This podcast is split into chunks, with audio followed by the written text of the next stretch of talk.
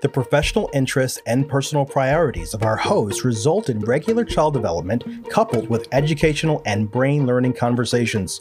Join in as Dr. Larry Mercer and Michelle Charles bring their expertise before the microphone as part of an ongoing dialogue between this father and daughter duo on Let's Build Their Brain.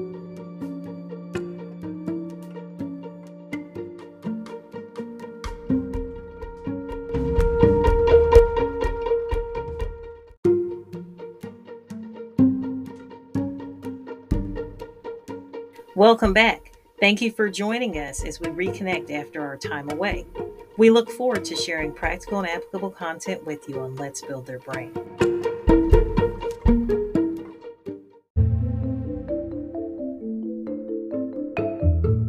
We started a discussion about responding to the inevitable correction moments, but there is still more to discuss.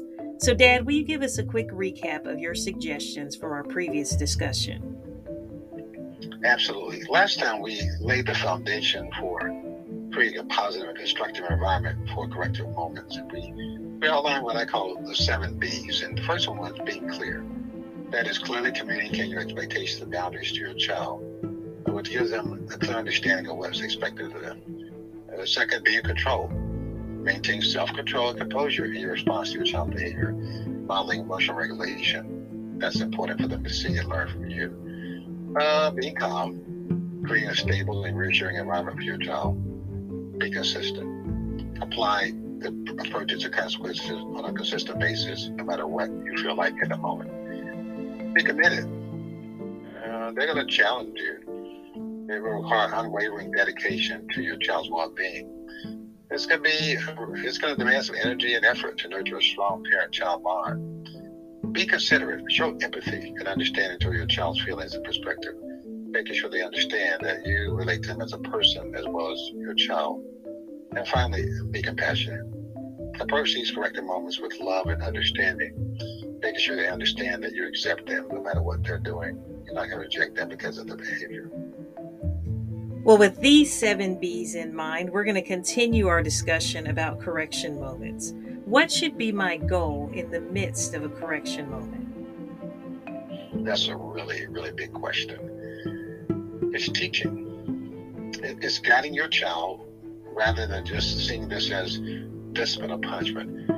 It's an opportunity to help them understand what they did wrong, why it was wrong, and how they can make better choices in the future. It's really trying to foster growth and development of the child. It's really an opportunity rather than an obstacle. So I would say teaching is the overarching goal for a corrective moment.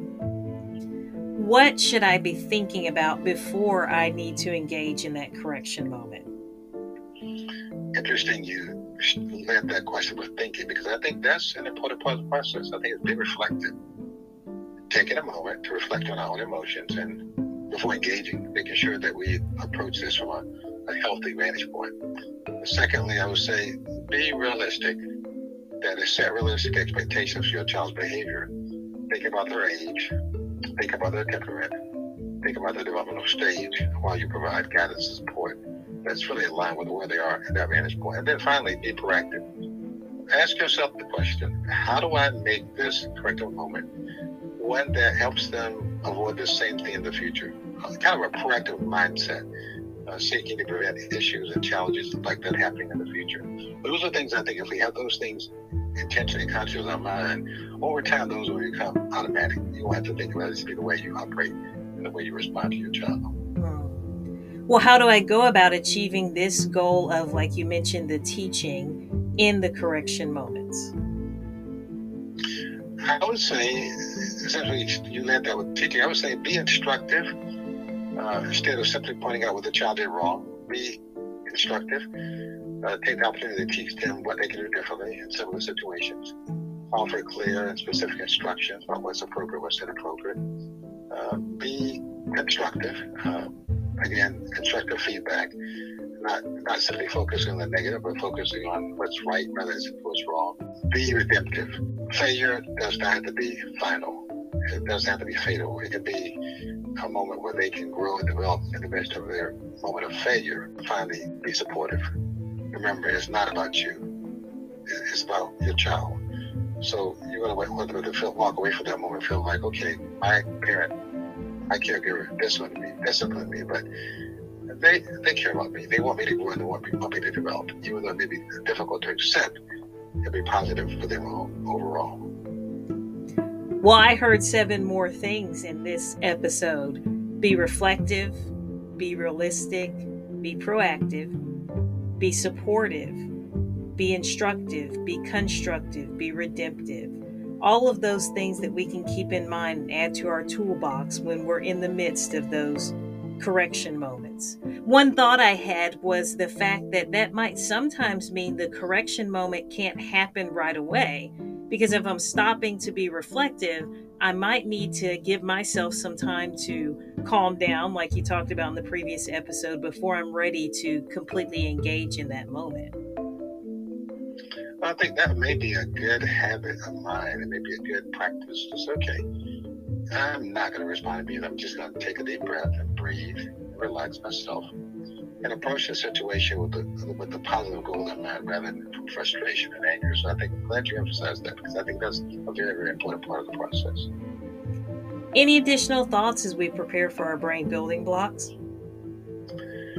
Oh, just that every child is different and needs to be parented in light of their individual gifts, talents, and abilities, and their, their personalities and temperament. Each one of my children are different. It required me to be, be flexible and sensitive rather than having a cookie cutter approach. Well, let's share our practical and applicable ways to grow brains as we wrap up this time together. What is a brain friendly food you want us to think about for today? Well, let's mention an uncommon brain-friendly food, one that we touched on in a previous uh, session, but let me just unpack this a little bit. One brain-friendly food that's really helpful is would be a pumpkin seed. Pumpkin seeds offer a lot of benefits for brain health and overall well-being. They're rich in nutrients. They have a packed with essential nutrients like magnesium, iron, zinc, and copper. These help with brain function and development, supporting cognitive abilities and, and neurocommunication omega-3 fatty acids. These are these are a great source of omega-3 fatty acids. They're essential for brain health. They support memory, concentration, overall cognitive function. They have lots of antioxidants. And they help with dealing with damage from stress. They're plant-based protein. Uh, they help with repair the brain cells. Interesting enough, they help mood regulation as well, and they help gut health. And they can be be used in a lot of different ways. You can you can roast them as a crunchy snack. You can sprinkle them on yogurt or salads. You can add them to smoothies, or you can use them as toppings for oatmeal or cereals. I think pumpkins are a great brain friendly food that you may want to consider as we continue to help our children develop their brains. All right. For a phrase, what is a good phrase that we can use to reinforce the love and support that we have for our kid, especially maybe after one of these correction moments? I would say a phrase that to me would convey uh, what we want to convey to create a healthy, nurturing environment, a strong, positive parent child relationship is I love you and I believe in you.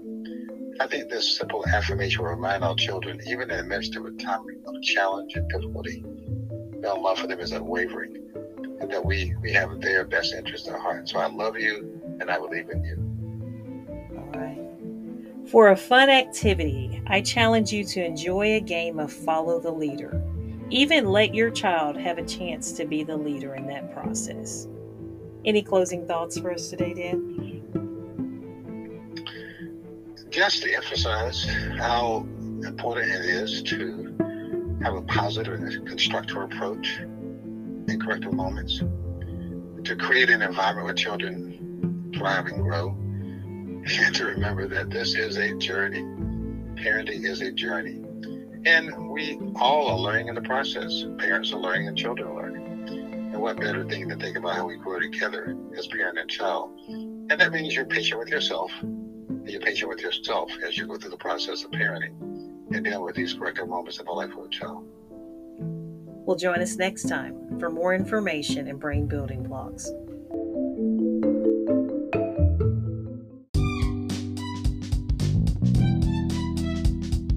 please follow or subscribe wherever you get your podcasts. Stay connected with Let's Build Their Brain via Facebook, Instagram, and TikTok at Let's Build Their Brain Pod, and on Twitter at Build Their Brain. Thank you for checking back with us each Monday for a new episode. We hope you leave each podcast with practical and applicable suggestions to aid your endeavor of building the brains of the ones you love. Until next time, let's build their brain.